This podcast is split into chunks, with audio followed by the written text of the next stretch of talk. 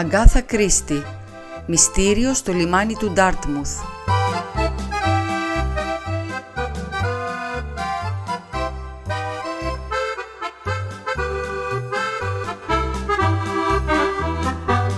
Ο κύριος Ισακ Πόιντς τράβηξε το πουρο από τα χείλη του και είπε επιδοκιμαστικά «Πολύ γλυκό μικρό μέρος». Αφού έβαλε έτσι τη σφραγίδα της έγκρισής του στο λιμάνι του Ντάρτμουθ, έφερε πάλι το πουρο στο στόμα του και κοίταξε γύρω του με το ύφος ανθρώπου ευχαριστημένου με τον εαυτό του, με την εμφάνισή του, με το περιβάλλον του και με τη ζωή γενικά. Ως προς το πρώτο, ο κύριος Ισακ Πόιντς ήταν ένας άντρας στα 58 του χρόνια, με καλή κατάσταση υγείας, αν εξαιρέσουμε ίσως το κάπως επιβαρημένο σηκώτη του. Δεν θα τον έλεγε στιβαρό, ήταν πάντως ευπαρουσίαστος και το ναυτικό κοστούμι που φορούσε εκείνη τη στιγμή ήταν η πιο αρμόζουσα περιβολή για έναν γεμάτο μεσήλικα. Ο κύριος Πόιντς φρόντιζε πολύ την εμφάνισή του. Κάθε τσάκιση και κάθε κουμπί ήταν πάντα αψεγάδιαστα και τώρα το μελαψό και ελαφρώς ανατολίτικο πρόσωπό του έλαμπε κάτω από το γύσο του ναυτικού κασκέτου του.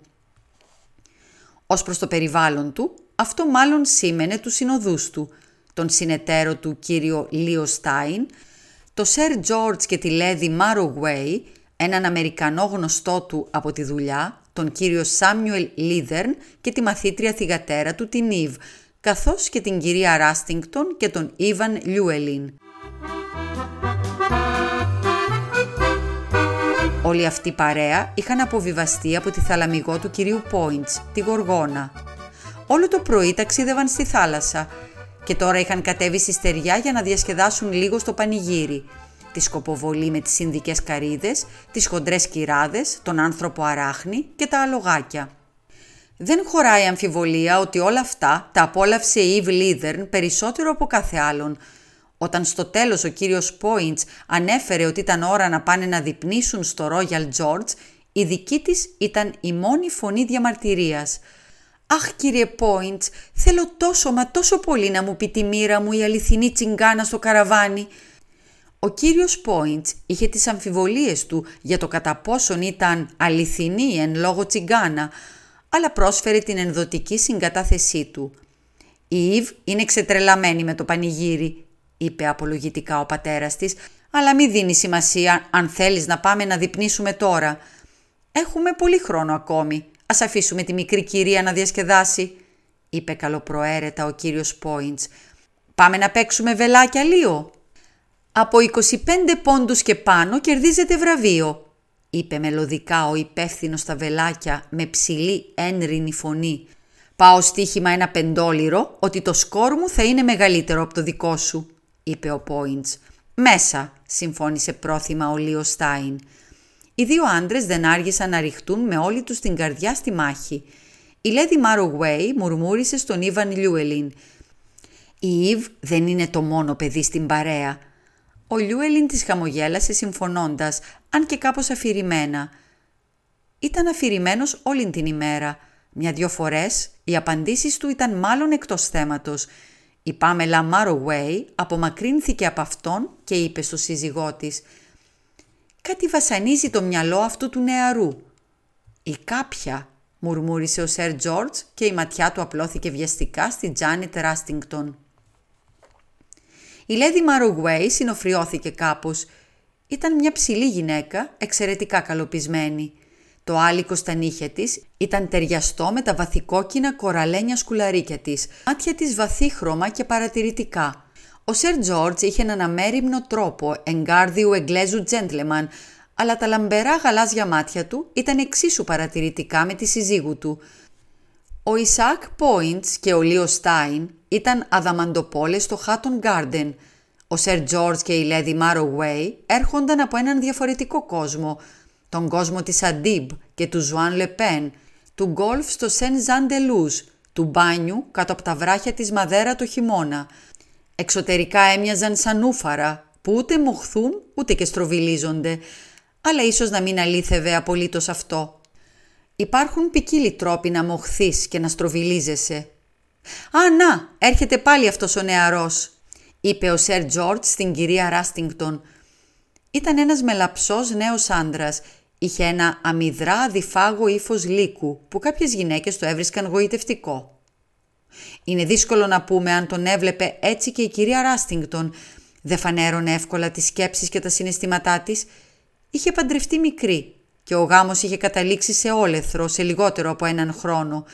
Έκτοτε ήταν δύσκολο να καταλάβεις τι σκεφτόταν η Τζάνετ Ράστιγκτον για κάποιον ή για κάτι. Ο τρόπος της ήταν πάντοτε ο ίδιος. Γοητευτικός αλλά απροσπέλαστος. Η Ιβ Λίδερν ήρθε χορευτικά κοντά τους. Τα ίσια ξανθά μαλλιά της ανεβοκατέβαιναν μέσα στον ενθουσιασμό. Ήταν 15 χρονών, μια αδέξια κοπέλα, αλλά γεμάτη ζωντάνια. «Η τσιγκάνα είπε ότι θα παντρευτώ στα 17 μου», είπε με κομμένη ανάσα, «έναν πολύ πλούσιο άντρα και θα κάνουμε έξι παιδιά. Και η τρίτη και η πέμπτη είναι οι τυχερές μου μέρες και πρέπει να είμαι ντυμένη πάντα στα πράσινα ή στα γαλάζια και το σμαράγδι είναι ο τυχερός μου λίθος και... Έλα γλυκιά μου, πρέπει να προχωρήσουμε τώρα, είπε ο πατέρας της. Ο κύριος Λίδερν ήταν ένας ψηλός, ξανθός άντρας που έμοιαζε λες και πάσχει από δυσπεψία, ενώ μονίμως είχε κάπως θλιμμένο ύφος. Ο κύριος Πόιντς και ο κύριος Στάιν απομακρύνονταν από τα βελάκια. Ο κύριος Πόιντς χαχάνιζε και ο κύριος Στάιν έμοιαζε λιγάκι στενοχωρημένος. «Ε, «Είναι ζήτημα τύχης», έλεγε. Ο κύριος Πόιντς χτύπησε χαροπά την τσέπη του. «Σου το πήρα το πεντόλιρο όπως και να έχει. Ζήτημα επιδεξιότητας, φίλτατε. Επιδεξιότητας. Ο καλός μου πατέρας ήταν άσος στα βελάκια. «Λοιπόν φίλοι μου, ας πάμε να διπνήσουμε πια». «Σου είπαν τη μοίρα Ιβ. Σου είπαν να φυλάγεσαι από τους μελαψούς άντρες». «Από μελαψή γυναίκα», τον διόρθωσε η Ιβ. «Έχει κακό μάτι και θα γίνει πολύ κακιά μαζί μου αν της δώσω την ευκαιρία και θα παντρευτώ στα 17 μου και...» Έτρεξε όλο χαρά καθώς οι άλλοι της παρέας προχώρησαν προς το Royal George.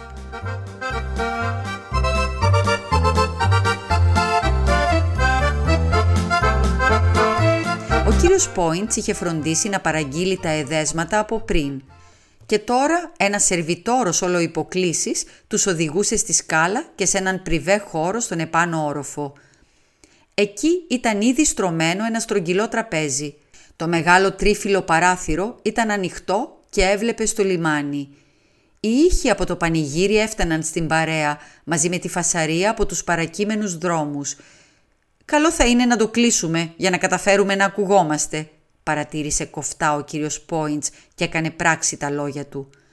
Κάθισαν στο τραπέζι και ο κύριος Πόιντς χαμογέλασε τρυφερά στους καλεσμένους του. Αισθανόταν ότι τους περιποιείται και του άρεσε να περιποιείται τους ανθρώπους. Τα μάτια του πήγαν από τον έναν στον άλλον. Η Λέδη Μάρογουέι, έξοχη γυναίκα, όχι ακριβώς άριστη των αρίστων, το ήξερε αυτό ο κύριος Πόιντς, ήξερε όμως απολύτως καλά ότι αυτό που σε όλη του τη ζωή θεωρούσε αφρόκρεμα δεν είχε και πολύ να κάνει με τους Μάρογουέι. Αλλά πάλι η αφρόκρεμα αγνοούσε εντελώς την ύπαρξή του – Τέλος πάντων η Λέδη Μάρογουέι ήταν αναθεματισμένα ωραία γυναίκα και δεν τον πείραζε αν τον τρέλαινε στις μπλόφες του μπρίτζ. Όμως δεν το απολάμβανε αυτό και τόσο όταν το έκανε ο Σερ Τζόρτζ. Πολύ ύποπτο βλέμμα είχε αυτός ο τύπος, ανέσχυντος από κούνια, αλλά δεν θα έβγαζε πολλά από τον Ισάκ Πόιντς. Θα φρόντιζε ο ίδιος μια χαρά γι' αυτό. Ο Γερολίδερν δεν ήταν κακός τύπος, Πομπόδης φυσικά όπως όλοι οι Αμερικανοί, του άρεσε να διηγείται συνέχεια ιστορίες και είχε αυτή την εκνευριστική συνήθεια να απαιτεί ακριβείς πληροφορίες. Τι πληθυσμό έχει το Dartmouth. Ποιο έτος ανεγέρθηκε η Σχολή Ναυτικών Δοκίμων και πάει λέγοντας. Απαιτούσε από τον οικοδεσπότη του να είναι κάτι σαν κινητή εγκυκλοπαίδεια. Η Ήβη ήταν καλό, εύθυμο παιδί. Του άρεσε να την τζιγκλάει η φωνή της ήταν λίγο σαν κρόξιμο, αλλά είχε ένα σωρό χάρες. Λαμπρό κορίτσι. Ο νεαρός Λιούελιν, χα, έμοιαζε σιωπηλός αυτός. Θα ρίσκε κάτι τριβέλιζε το μυαλό του. Κάποια ζόρια πιθανόν. Αυτή η συγγραφής, έτσι είναι συνήθως, έμοιαζε να ενδιαφέρεται για την Τζάνετ Ράστιγκτον. Ωραία γυναίκα, γοητευτική και έξυπνη. Δεν σε έπριζε με τα γραφτά της, Εξεζητημένα πράγματα έγραφε, αλλά δεν την άκουγες να κομπάζει γι' αυτά. Και ο Γερολίο, αυτός δεν έαζε και δεν αδυνάτιζε. Και μακαρίως, αγνοώντας ότι ο συνεταίρος του σκεφτόταν εκείνη τη στιγμή ακριβώς το ίδιο γι' αυτόν, ο κύριος Πόιντς ενημέρωσε τον κύριο Λίδερν ότι οι σαρδέλες ήταν από τον Ντέβον και όχι από την Κορνουάλη και ετοιμάστηκε να απολαύσει το δείπνο του. «Κύριε Πόιντς», είπε η Ιβ όταν τα πιάτα με το καυτό σκουμπρί τοποθετήθηκαν μπροστά τους και αναχώρησαν οι σερβιτόροι από το δωμάτιο. «Παρακαλώ νεαρά κυρία μου, το έχετε εκείνο το μεγάλο διαμάντι μαζί σας τώρα, αυτό που μας δείξατε χθες βράδυ και είπατε ότι πάντοτε το παίρνετε μαζί σας». Ο κύριος Πόιντς χαχάνισε. «Μα ναι, βέβαια, η μασκότ μου, έτσι το λέω. Φυσικά και το έχω μαζί μου». Πιστεύω ότι είναι τρομερά επικίνδυνο αυτό. Θα μπορούσε κάποιος να σας το πάρει μες στο πλήθος το πανηγύρι. «Όχι καλή μου», είπε ο κύριος Πόιντς. «Έχω το νου μου και κανείς δεν θα μου το πάρει». «Κι όμως δεν αποκλείεται», επέμεινε η Ιβ. «Υπάρχουν κακοποιοί στην Αγγλία, όπως έχουμε γκάνγκστερ και εμείς, έτσι δεν είναι». «Δεν πρόκειται παρόλα αυτά να πάρουν το πρωινό αστέρι», είπε ο κύριος Πόιντς. Πρώτα απ' όλα βρίσκεται σε ειδική εσωτερική τσέπη και ούτως ή άλλως ο κύριος Πόιντς ξέρει τι κάνει. Κανείς δεν πρόκειται να κλέψει το πρωινό αστέρι. Η Ιβ γέλασε. Στοιχηματίζω ότι εγώ θα μπορούσα να το κλέψω. Κι εγώ στοιχηματίζω ότι δεν θα μπορούσες. Ο κύριος Πόιντς της χαμογέλασε παιχνιδιάρικα. Εντάξει λοιπόν, πάω στοίχημα ότι μπορώ. Το σκεφτόμουν χθες τη νύχτα στο κρεβάτι, αφού το δώσατε σε όλους μας να το δούμε στο τραπέζι. Σκέφτηκα έναν πολύ χαριτωμένο τρόπο να το κλέψω. Και ποιος είναι αυτός; Η Ήβ έγειρε το κεφάλι της στο πλάι. Τα ξανθά μαλλιά της κοιμάτισαν από τον ενθουσιασμό της. «Δεν σας λέω τώρα.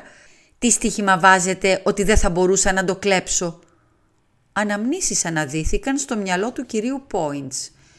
«Έξι ζευγάρια γάντια», είπε. «Γάντια», αναφώνησε η Ιβ με αηδία. «Ποιος φοράει γάντια» «Καλώς. Φοράς νάιλον κάλτσες». «Αν φοράω», λέει, «το καλύτερό μου ζευγάρι το φορούσε σήμερα το πρωί». «Πολύ καλά λοιπόν, έξι ζευγάρια από τις πιο φίνες νάιλον κάλτσες». «Αχ, τι ωραία», είπε χαρμόσυνα η Ιβ. «Και εσείς» Ε, λοιπόν, εγώ χρειάζομαι μια καινούρια δερμάτινη καπνοσακούλα. Σύμφωνοι, το κλείσαμε. Πάντως θα χάσετε και δεν θα την έχετε την καπνοσακούλα σας. Και τώρα θα σας πω τι πρέπει να κάνετε. Πρέπει να περάσετε το διαμάντι από όλους μας όπως χθες βράδυ. Σταμάτησε καθώς μπήκαν δύο σερβιτόροι για να μαζέψουν τα πιάτα. Όταν έφεραν το δεύτερο πιάτο που ήταν με κοτόπουλο, ο κύριος Πόιντς είπε να ξέρεις πάντως μικρή μου ότι εάν σημειωθεί αληθινή κλοπή θα καλέσω αμέσως την αστυνομία και θα σου κάνουν σωματική έρευνα. Δεν έχω καμία αντίρρηση, όμως δεν είναι ανάγκη να φωνάξετε την αστυνομία. Μπορούν κάλλιστα να κάνουν την έρευνα που λέτε η Λέδη Μάρο ή η κυρία Ράστιγκτον. «Το κλείσαμε λοιπόν», είπε ο κύριος Πόιντς. «Τι σκοπεύεις να γίνεις, πρώτης τάξεως κλέφτρα κοσμημάτων» Δεν αποκλείεται να ακολουθήσω μια τέτοια καριέρα, αν φέρνει πολύ χρήμα. Αν την κοπανίσεις με το πρωινό αστέρι, θα έχεις πολύ χρήμα. Ακόμα και αν ξανακόψεις το πετράδι, αξίζει πάνω από 30.000 λίρες. «Ω!» αναφώνησε η Ήβ εντυπωσιασμένη. «Πώς μεταφράζεται αυτό σε δολάρια» Η Λέδη Μαρογουέι άφησε ένα επιφώνημα. «Και κουβαλάτε μαζί σας ένα τέτοιο πετράδι» είπε αποδοκιμαστικά. «Τριάντα χιλιάδες λίρες». Οι βαμμένες βλεφαρίδες της τρεμόπαιξαν. Η κυρία Ράστιγκτον είπε μαλακά. «Πολλά χρήματα. Ύστερα είναι και η γοητεία που ασκεί το ίδιο το πετράδι. Είναι πολύ όμορφο». «Ένα κομμάτι κάρβουνο», σχολίασε ο Ιβαν Λιούελιν. «Ανέκαθεν πιστεύω ότι ο κλεπταποδόχος είναι το δύσκολο μέρος της κλοπές κοσμημάτων», είπε ο Σερ Τζόρτζ, Παίρνει τη μερίδα του λέοντος, έτσι δεν είναι; «Ελάτε λοιπόν», είπε με ενθουσιασμό η Ιβ, «ας αρχίσουμε. Βγάλτε το διαμάντι από την τσέπη και πείτε μας αυτά που είπατε χθες βράδυ». Ο κύριος Λίδερν είπε με τη βαθιά μελαγχολική φωνή του «Ειλικρινά ζητώ συγγνώμη για το βλαστάρι μου. Ενθουσιάζεται εύκολα. «Φτάνει πια μπαμπά», του είπε η Ιβ. «Εμπρός λοιπόν κύριε Πόιντς, βγάλτε το».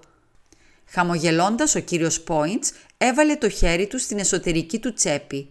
Έβγαλε κάτι από εκεί. Ήταν τώρα στην παλάμη του και στραφτάλιζε μες στο φως. Ένα διαμάντι. Μάλλον άγαρμπα ο κύριος Πόιντς επανέλαβε, όσο πιο καλά μπορούσε να το θυμηθεί, το λογίδριο της προηγούμενης βραδιάς στη Γοργόνα.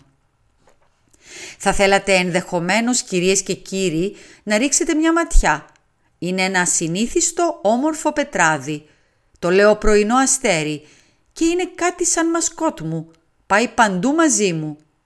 Θα θέλατε να το δείτε; Το έδωσε στη Λέδη Μάρογουέι που το πήρε. Θαύμασε με επιφωνήματα την ομορφιά του και το πέρασε στον κύριο Λίδερν, ο οποίος είπε «Πολύ όμορφο, ναι, πολύ όμορφο», με έναν κάπως προσποιητό τρόπο και με τη σειρά του το πέρασε στον Λιούελιν. Μπήκαν οι σερβιτόροι εκείνη τη στιγμή και σταμάτησε για λίγο η διαδικασία. Όταν έφυγαν πάλι, ο Ήβαν είπε «Πολύ όμορφο πετράδι» και το πέρασε στο Λίο Στάιν, ο οποίος δεν μπήκε στον κόπο να κάνει το παραμικρό σχόλιο και έσπευσε να το δώσει στην Ήβ. «Μα τι απίθανα όμορφο», αναφώνησε η Ήβ με φωνή γεμάτη έκσταση. «Ω!» Άφησε μια κραυγή ταραχής καθώς το διαμάντι γλίστρισε από το χέρι της. «Μου έπεσε!» Έσπρωξε πίσω την καρέκλα της και έσκυψε για να ψαχουλέψει κάτω από το τραπέζι. Ο Σερ Τζόρτ στα δεξιά της έσκυψε κι αυτός. Μες στη σύγχυση έπεσε ένα ποτήρι από το τραπέζι. Ο Στάιν, ο Λιούελιν και η κυρία Ράστιγκτον βοήθησαν στην αναζήτηση.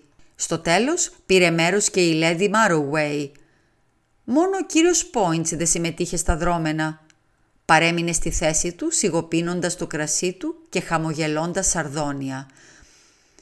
«Ω Θεέ μου», είπε η Ιβ πάντα με έκσταση, «τι τρομερό, μα πού μπορεί να κύλησε, δεν το βρίσκω πουθενά». Ο ένας μετά τον άλλον αυτοί που έψαχναν σηκώθηκαν στα πόδια τους. «Εξαφανίστηκε Πόιντς», είπε ο Σερ Τζόρτς χαμογελώντας. «Πολύ καλή παράσταση», είπε ο κύριος Πόιντς κατανεύοντας επιδοκιμαστικά. «Θα γινώσουν πολύ καλή ηθοποιό Ιβ. Το ερώτημα είναι τώρα αν το έχεις κρύψει κάπου ή το έχεις πάνω σου». «Ψάξτε με», είπε μελοδραματικά η Ιβ. Το βλέμμα του κυρίου Πόιντς εντόπισε ένα παραβάν στη γωνία του δωματίου. Ένευσε προς αυτό και μετά κοίταξε τη Λέδη Μάρο και την κυρία Ράστιγκτον. «Κυρίες μου, εάν έχετε την καλοσύνη, παρακαλώ». «Μα ναι, φυσικά», είπε η Λέδη Μάρο χαμογελώντας. Οι δύο γυναίκες σηκώθηκαν. «Μην ανησυχείτε κύριε Πόιντς, θα την περάσουμε από εξονυχιστικό έλεγχο», είπε η Λέδη Μάρο και οι τρεις τους πέρασαν πίσω από το παραβάν.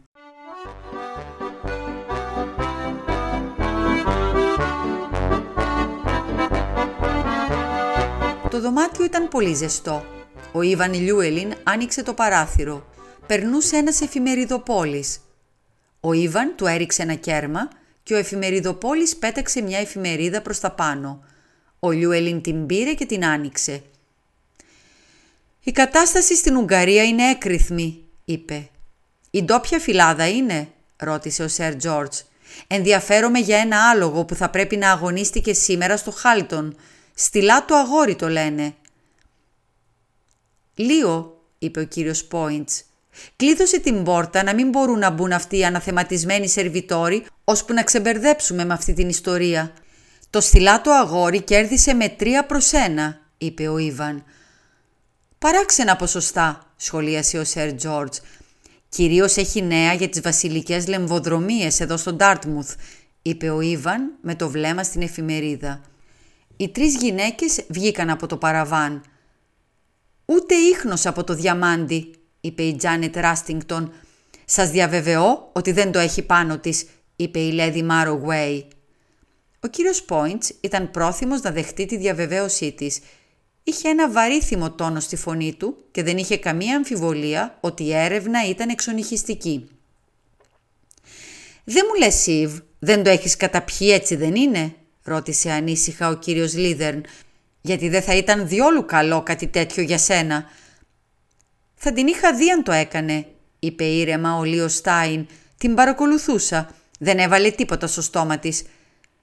Δεν θα μπορούσα να καταπιώ ένα τόσο μεγάλο πράγμα με όλες εκείνες τις εχμές πάνω του, είπε η Ιβ.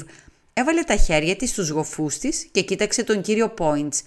«Τι λέτε κι εσείς καλέ μου κύριε» ρώτησε. «Εγώ λέω να μείνεις εκεί που είσαι και να μην το κουνήσεις ρούπι», είπε ο κύριος Πόιντς. Οι άντρες άδειασαν εντελώς το τραπέζι και τον αποδογύρισαν. Ο κύριος Πόιντς έλεγξε κάθε ίντσα του. Κατόπιν μετατόπισε την προσοχή του στην καρέκλα στην οποία είχε καθίσει η Ιβ και στις άλλες δύο εκατέρωθέν της. Όσο εξονυχιστική κι αν ήταν η έρευνα, δεν απέδωσε καρπούς. Οι άλλοι τέσσερις άντρες είχαν συμμετάσχει στην αναζήτηση και οι γυναίκες επίσης. Η Ιβ Λίδερν στεκόταν δίπλα στον τοίχο κοντά στο παραβάν και γελούσε με έντονη απόλαυση. Ύστερα από πέντε λεπτά, ο κύριος Πόιντς σηκώθηκε όρθιος με ένα μικρό βογγητό και ξεσκόνησε λυπημένα το παντελόνι του. Δεν ήταν πια τόσο αψεγάδιαστη η εμφάνισή του. «Ιβ», είπε, «σου βγάζω το καπέλο. Είσαι η πιο έξοχη κλέφτρα κοσμημάτων. Αυτό που έκανες με το πετράδι με ξεπερνά. Από ό,τι φαντάζομαι, θα πρέπει να είναι κάπου στο δωμάτιο, αφού δεν είναι πάνω σου. Έχεις τα συγχαρητήριά μου». «Τις κέρδισα τις κάλτσες λοιπόν» ρώτησε η Ιβ. «Ναι, τις κέρδισες νεαρά κυρία μου». «Ιβ κορίτσι μου, μα πού μπορεί να το έχεις κρύψει» ρώτησε με περιέργεια η κυρία Ράστιγκτον. Η Ιβ χοροπήδησε προς τα εμπρός. «Θα σας δείξω και θα ξετρελαθείτε όλοι σας». Πήγε στο πλαϊνό τραπέζι, όπου είχαν απειθώσει τα πράγματά τους προτού καθίσουν στο τραπέζι του δείπνου. Πήρε το μαύρο τσαντάκι της, μπροστά στα μάτια σας. Ακριβώς, η φωνή της αρχικά χαροπή και θριαμβευτική έσβησε ξαφνικά. «Ω», έκανε, «Ω, τι συμβαίνει γλυκιά μου», είπε ο πατέρας της. Η Ήβ ψιθύρισε. «Χάθηκε, χάθηκε». «Τι σημαίνουν όλα αυτά», ρώτησε ο Πόιντς και προχώρησε προς τα εκεί. Η Ήβ στράφηκε σε αυτόν εσπευσμένα. «Έτσι το έκανα», αυτό το τσαντάκι μου έχει ένα μεγάλο πετράδι κολλημένο στη μέση της αγκράφας. Ξεκόλλησε χθες βράδυ και όταν δείχνατε το διαμάντι σας πρόσεξα ότι είχαν το ίδιο μέγεθος. Και έτσι σκέφτηκα τη νύχτα τι καλή ιδέα για κλοπή θα ήταν να σφινώσω το διαμάντι σας στο κενό με λίγη πλαστελίνη. Ήμουν σίγουρη ότι κανείς δεν θα το πρόσεχε. Αυτό έκανα απόψε. Πρώτα το έριξα στο δάπεδο, μετά έσκυψα με το τσαντάκι μου στο χέρι, κόλλησα στο κενό το διαμάντι με λίγη πλαστελίνη που είχα διαθέσιμη, άφησα το τσαντάκι στο πλαϊνό τραπέζι και συνέχισα να παριστάνω ότι ψάχνω το διαμάντι. Σκέφτηκα ότι θα ήταν όπως το κλεμμένο γράμμα. Ξέρετε, θα είναι εκεί σε πλήρη θέα κάτω από τις μύτες όλων σας και απλώς θα μοιάζει σαν ένα κοινό στρασάκι. Και ήταν καλό σχέδιο. Κανείς από εσάς δεν το πρόσεξε. «Αναρωτιέμαι», είπε ο κύριος Στάιν. «Τι είπατε» Ο κύριος Πόιντς κοίταξε το τσαντάκι.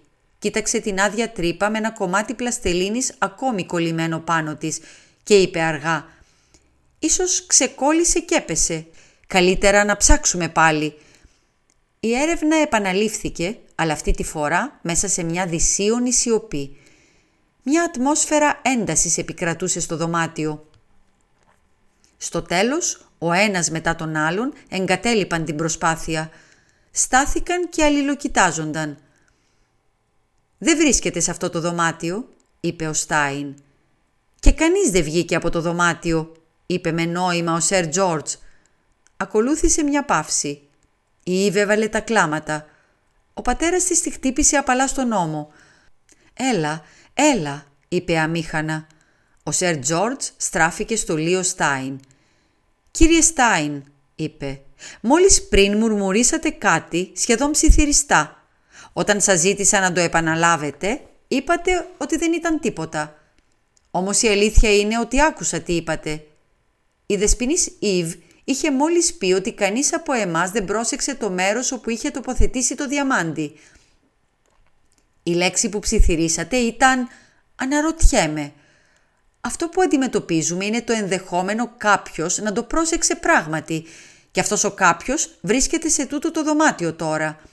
Προτείνω ότι το μόνο δίκαιο και έντιμο πράγμα που μπορεί να κάνει καθένας μας είναι να υποβληθεί σε σωματική έρευνα. Αποκλείεται να έχει φύγει το διαμάντι από το δωμάτιο.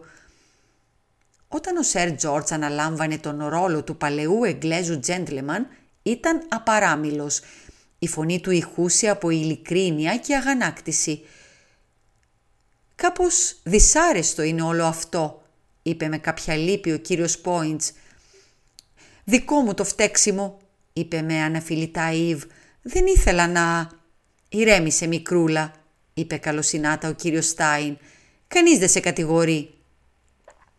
Ο κύριος Λίδερν είπε με τον αργό τυπολατρικό τρόπο του «Μα ναι, το δίχως άλλο, πιστεύω ότι η πρόταση του Σερ Τζόρτζ θα έχει την απόλυτη έγκριση όλων μας. Συμφωνώ», είπε ο Ιβαν Λιούελιν. Η κυρία Ράστιγκτον κοίταξε τη Λέδη Μάρο η οποία συμφώνησε κατανεύοντας. Οι δυο τους πήγαν πίσω από το παραβάν και τους συνόδευσε η Ιβ που άφηνε ακόμη λιγμούς. Ένα σερβιτόρος χτύπησε την πόρτα, αλλά του είπαν να φύγει. Πέντε λεπτά αργότερα, οκτώ άνθρωποι αλληλοκοιτάζονταν δύσπιστα. Το πρωινό αστέρι είχε εξαφανιστεί.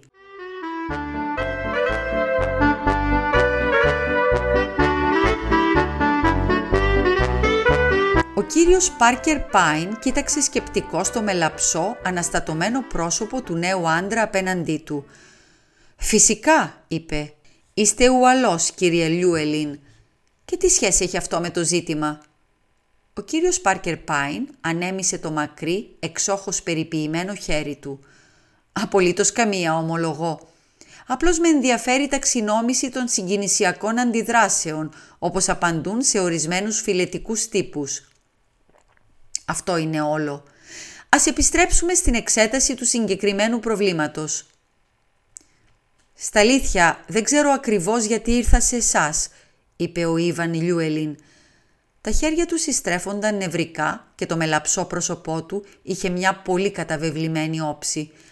Δεν κοιτούσε κατάματα τον κύριο Πάρκερ Πάιν και η διερευνητική ματιά αυτού του κυρίου τον έκανε να αισθάνεται άβολα ως φαίνεται. «Δεν ξέρω γιατί ήρθα σε εσάς, επανέλαβε. «Αλλά πού στο καλό μπορούσα να πάω και τι στο καλό μπορώ να κάνω; Η ανυμποριά να κάνω κάτι με διαλύει. Είδα λοιπόν τη διαφήμισή σας και θυμήθηκα ότι κάποτε μου είχε μιλήσει κάποιος γνωστός μου για εσάς και μου είχε πει πόσο αποτελεσματικός είστε. Και να λοιπόν ήρθα. Υποθέτω πως άρχισα να χάνω τα λογικά μου. Βρίσκομαι σε τέτοια κατάσταση που κανείς δεν μπορεί να κάνει τίποτα. «Απέναντίας», είπε ο κύριος Πάρκερ Πάιν, «είμαι ο κατάλληλος άνθρωπος στον οποίον μπορούσατε να απευθυνθείτε. Είμαι ειδικό στη δυστυχία. Αυτή η ιστορία προφανώς σας έχει προκαλέσει πολύ πόνο. Είστε σίγουρος ότι τα γεγονότα είναι ακριβώς όπως μου τα είπατε; Δεν νομίζω ότι έχω παραλείψει κάτι. Ο Πόιντς έβγαλε το διαμάντι και το πέρασε στους συνδετημόνες. Εκείνη η κακομαθημένη Αμερικανίδα κοπελίτσα το κόλλησε στο γελίο τσαντάκι της και όταν πήγαμε να δούμε το τσαντάκι, το διαμάντι είχε πια χαθεί δεν βρέθηκε σε κανέναν από εμάς. Υποβλήθηκε σε σωματική έρευνα ακόμα και ο ίδιος ο Πόιντς, ο ίδιος το πρότεινε. Και ορκίζομαι ότι το πετράδι δεν υπήρχε πουθενά στο δωμάτιο. Και κανείς δεν βγήκε από εκεί μέσα. «Και οι σερβιτόροι» είπε ο κύριος Πάρκερ Πάιν. Ο Λιούελιν κούνησε αρνητικά το κεφάλι του. Είχαν φύγει προτού αρχίσει να ασχολείται η κοπελίτσα με το διαμάντι και μετά ο Πόιντς κλείδωσε την πόρτα για να μην ξαναμπούν. Όχι, ένας από εμάς το πήρε. Έτσι φαίνεται τελικά, είπε σκεπτικός ο κύριος Πάρκερ Πάιν. Και αυτή η αναθεματισμένη βραδινή εφημερίδα, σχολίασε ο Ιβαν Λιούελιν με πικρία, το είδα ότι πέρασε από το μυαλό τους, ότι ήταν ο μόνος τρόπος. Πείτε μου ακριβώς τι συνέβη. Ήταν εντελώς απλό. Άνοιξα το παράθυρο, σφύριξα στον εφημεριδοπόλη, του έριξα ένα κέρμα, μου πέταξε την εφημερίδα. Και αυτό ήταν βλέπετε ο μοναδικός δυνατός τρόπος να φύγει το διαμάντι από το δωμάτιο, να το ρίξω εγώ σε κάποιον συνεργάτη μου που με περίμενε κάτω στον δρόμο. Όχι ο μοναδικός δυνατός τρόπος, είπε ο κύριος Πάρκερ Πάιν. Ποιον άλλον τρόπο έχετε να προτείνετε; Εάν δεν το ρίξατε εσείς, θα πρέπει να υπήρξε κάποιος άλλος τρόπος. Μάλιστα, αντιλαμβάνομαι. Ήλπιζα ότι θα εννοούσατε κάτι πιο συγκεκριμένο από αυτό. Καλώς λοιπόν. Το μόνο που μπορώ να πω είναι ότι δεν το έριξα εγώ. Δεν περιμένω να με πιστέψετε εσείς ή οποιοδήποτε άλλος. «Α, ναι, εγώ σας πιστεύω», είπε ο κύριος Πάρκερ Πάιν. «Αλήθεια, γιατί» «Δεν είστε τύπος εγκληματία», απάντησε ο κύριος Πάρκερ Πάιν, «δηλαδή όχι ο ιδιαίτερος τύπος εγκληματία που κλέβει κοσμήματα». Υπάρχουν εγκλήματα φυσικά που δεν αποκλείεται να διαπράτατε, αλλά δεν θα θίξουμε τώρα αυτό το ζήτημα. Εν πάση περιπτώσει δεν σας θεωρώ κλέφτη του πρωινού αστεριού. Όλοι οι άλλοι όμως αυτό θεωρούν, είπε πικρά ο Λιούελιν. Αντιλαμβάνομαι, είπε ο κύριος Πάρκερ Πάιν. Με κοίταξαν με αυτόν τον παράξενο τρόπο εκείνη την ώρα. Ο Μάρο Γουέι πήρε την εφημερίδα και κοίταξε από πάνω της προς το παράθυρο. Δεν είπε τίποτα, όμως ο Πόιντς το έπιασε μόνο μιας. Κατάλαβα τι σκέφτηκαν όλοι τους. Δεν διατύπωσαν καμία κατηγορία, όμως αυτό είναι που με τυραννάει. Ο κύριος Πάρκερ Πάιν κατένευσε με κατανόηση. «Και αυτό είναι ακόμα χειρότερο», είπε. «Ναι, η υποψία και μόνο. Έβαλαν και έναν τύπο να έρθει να μου κάνει ερωτήσεις. Έρευνα ρουτίνας, έτσι είπε. Ένας από αυτούς τους νέους αστυνομικούς με πολιτικά, φαντάζομαι. Πολύ διακριτικός. Δεν έκανε κανέναν υπενιγμό. Απλώς ενδιαφερόταν για το γεγονός ότι ήμουν πολύ στριμωγμένος οικονομικά και ξαφνικά βρέθηκα να ξοδεύω με κάποια άνεση. Και όντως το κάνατε. Ναι, στάθηκα τυχερός με κανένα δυο άλογα στον υπόδρομο. Δυστυχώς τα πονταρίσματά μου έγιναν άτυπα. Στην πορεία δεν έχω καμία απόδειξη από πού μου ήρθαν τα χρήματα. Δεν μπορούν να διαψεύσουν τον λόγο μου φυσικά, αλλά ξέρετε, είναι το εύκολο ψέμα που θα σκαρφιζόταν κάποιος αν δεν ήθελε να δείξει από πού του ήρθαν κάποια χρήματα. Συμφωνώ. Πάντως θα πρέπει να έχουν κάτι πολύ περισσότερο από αυτό για να προχωρήσουν. Χα, δεν φοβάμαι στα αλήθεια να με συλλάβουν και να με κατηγορήσουν για κλοπή. Από μια άποψη θα ήταν πιο εύκολο για μένα. Θα μάθαινα που βρίσκομαι. Με διαλύει το φρικτό γεγονός ότι όλοι εκείνοι οι άνθρωποι πιστεύουν πως εγώ το πήρα το διαμάντι. Και κάποιος από αυτούς ιδιαίτερα; Τι εννοείται. Ε, μια υπόθεση κάνω, τίποτα περισσότερο. Και πάλι ο κύριος Πάρκερ Πάιν ανέμισε το περιποιημένο χέρι του. «Σας απασχολεί ένας άνθρωπος ιδιαίτερα, έτσι δεν είναι» η κυρία Ράστιγκτον ας πούμε.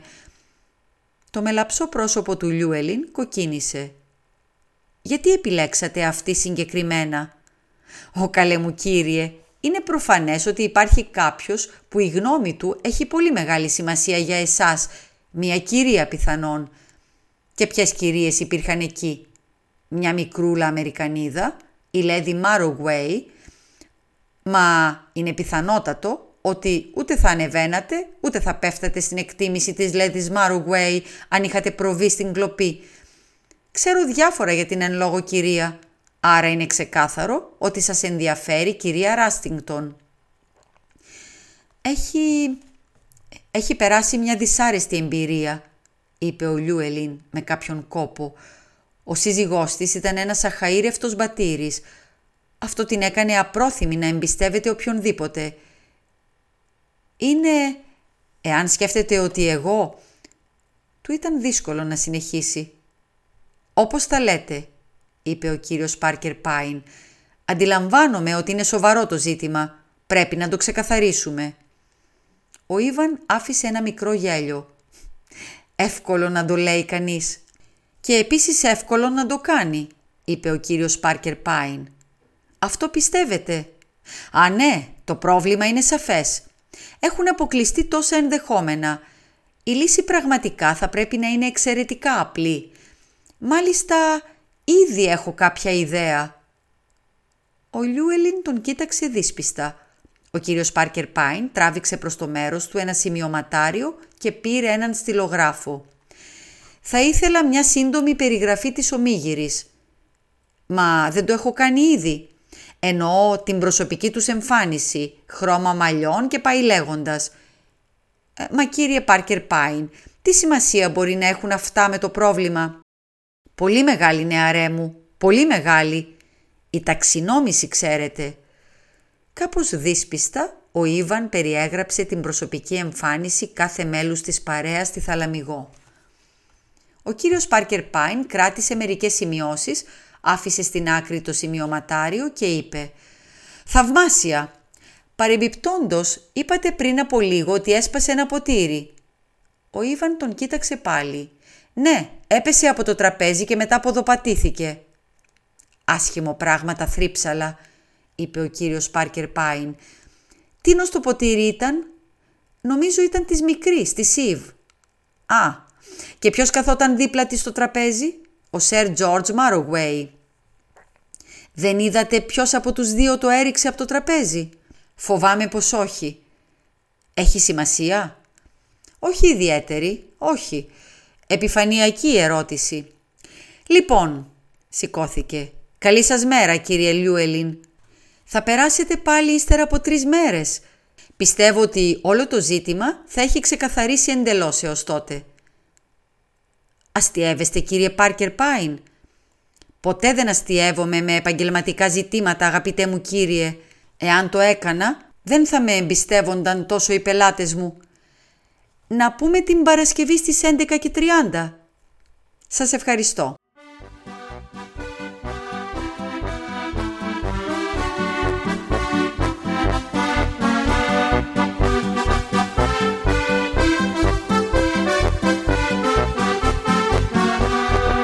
Ο Ήβαν μπήκε στο γραφείο του κυρίου Πάρκερ Πάιν την Παρασκευή το πρωί, εμφανώς αναστατωμένος. Η ελπίδα και η δυσπιστία πάλευαν μέσα του ποια θα επικρατήσει. Ο κύριος Πάρκερ Πάιν σηκώθηκε για να τον καλωσορίσει με ένα πλατή χαμόγελο.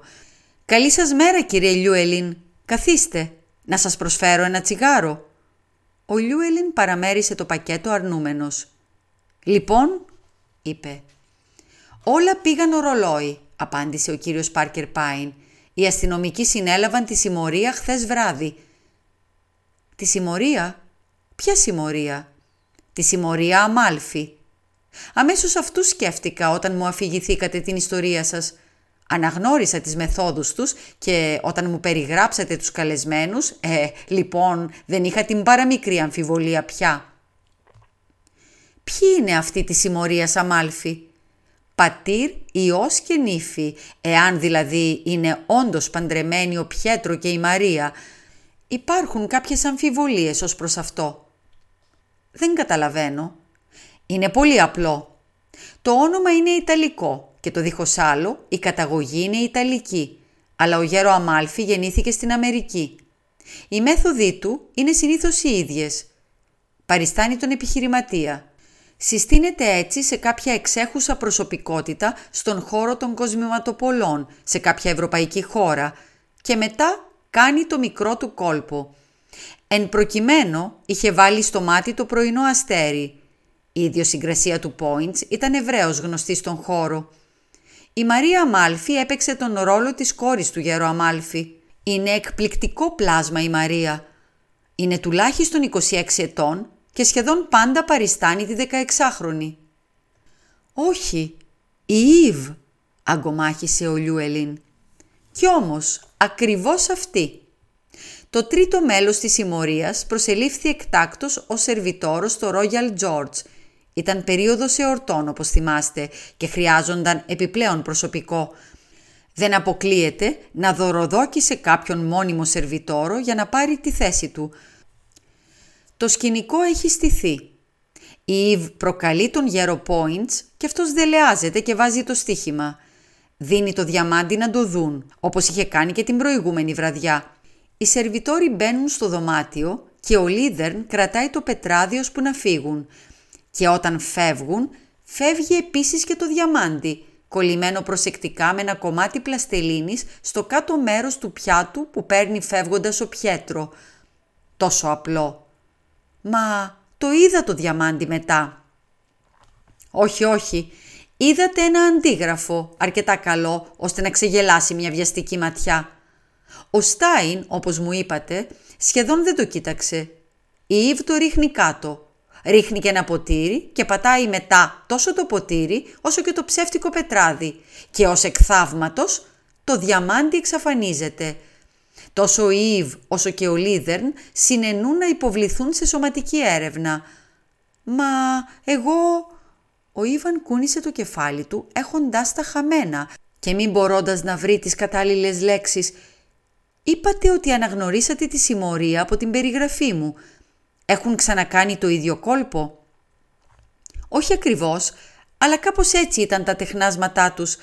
Φυσικά η προσοχή μου εστιάστηκε αμέσως στην κοπελίτσα, την Ιβ. Μα πώς; Δεν την υποψιάστηκα καθόλου. Κανείς μας δεν την υποψιάστηκε. Έμοιαζε τόσο, τόσο παιδί. Αυτή είναι η ιδιαίτερη ιδιοφυΐα της Μαρίας Αμάλφη. Φαίνεται πιο πεδούλα από κάθε άλλη πεδούλα. Ήταν και η πλαστελίνη. Το στίχημα υποτίθεται ότι προέκυψε μάλλον αυθόρμητα, ωστόσο η μικρή κυρία είχε μαζί της διαθέσιμη λίγη πλαστελίνη. Ήταν όλα προμελετημένα. Οι υποψίες μου συγκεντρώθηκαν αμέσως σε αυτήν. Ο Λιούελιν σηκώθηκε όρθιος. «Λοιπόν, κύριε Πάρκερ Πάιν, σας είμαι απέραντα ευγνώμων». «Ταξινόμηση», μουρμούρισε ο κύριος Πάρκερ Πάιν. «Η ταξινόμηση των διάφορων εγκληματικών τύπων. Με ενδιαφέρει πολύ. Πείτε μου τι σας οφείλω». «Η αμοιβή μου θα είναι μάλλον αμεληταία», είπε ο κύριος Πάρκερ Πάιν. «Δεν θα αφήσει μεγάλο κενό στα, στα κέρδη σας στον υπόδρομο». «Όπως και να έχει νεαρέ μου, θα σας συνιστούσα να αφήσετε τον υπόδρομο. Ξέρετε, είναι πολύ αναξιόπιστα ζώα τα άλογα. «Πολύ σωστά τα λέτε», απάντησε ο Ήβαν. Έσφιξε το χέρι του κυρίου Πάρκερ Πάιν και βγήκε από το γραφείο. Ένευσε σε ένα ταξί και έδωσε στον οδηγό τη διεύθυνση του διαμερίσματος της Τζάνετ Ράστιγκτον. Αισθανόταν ότι θα πετύχαινε στα πάντα.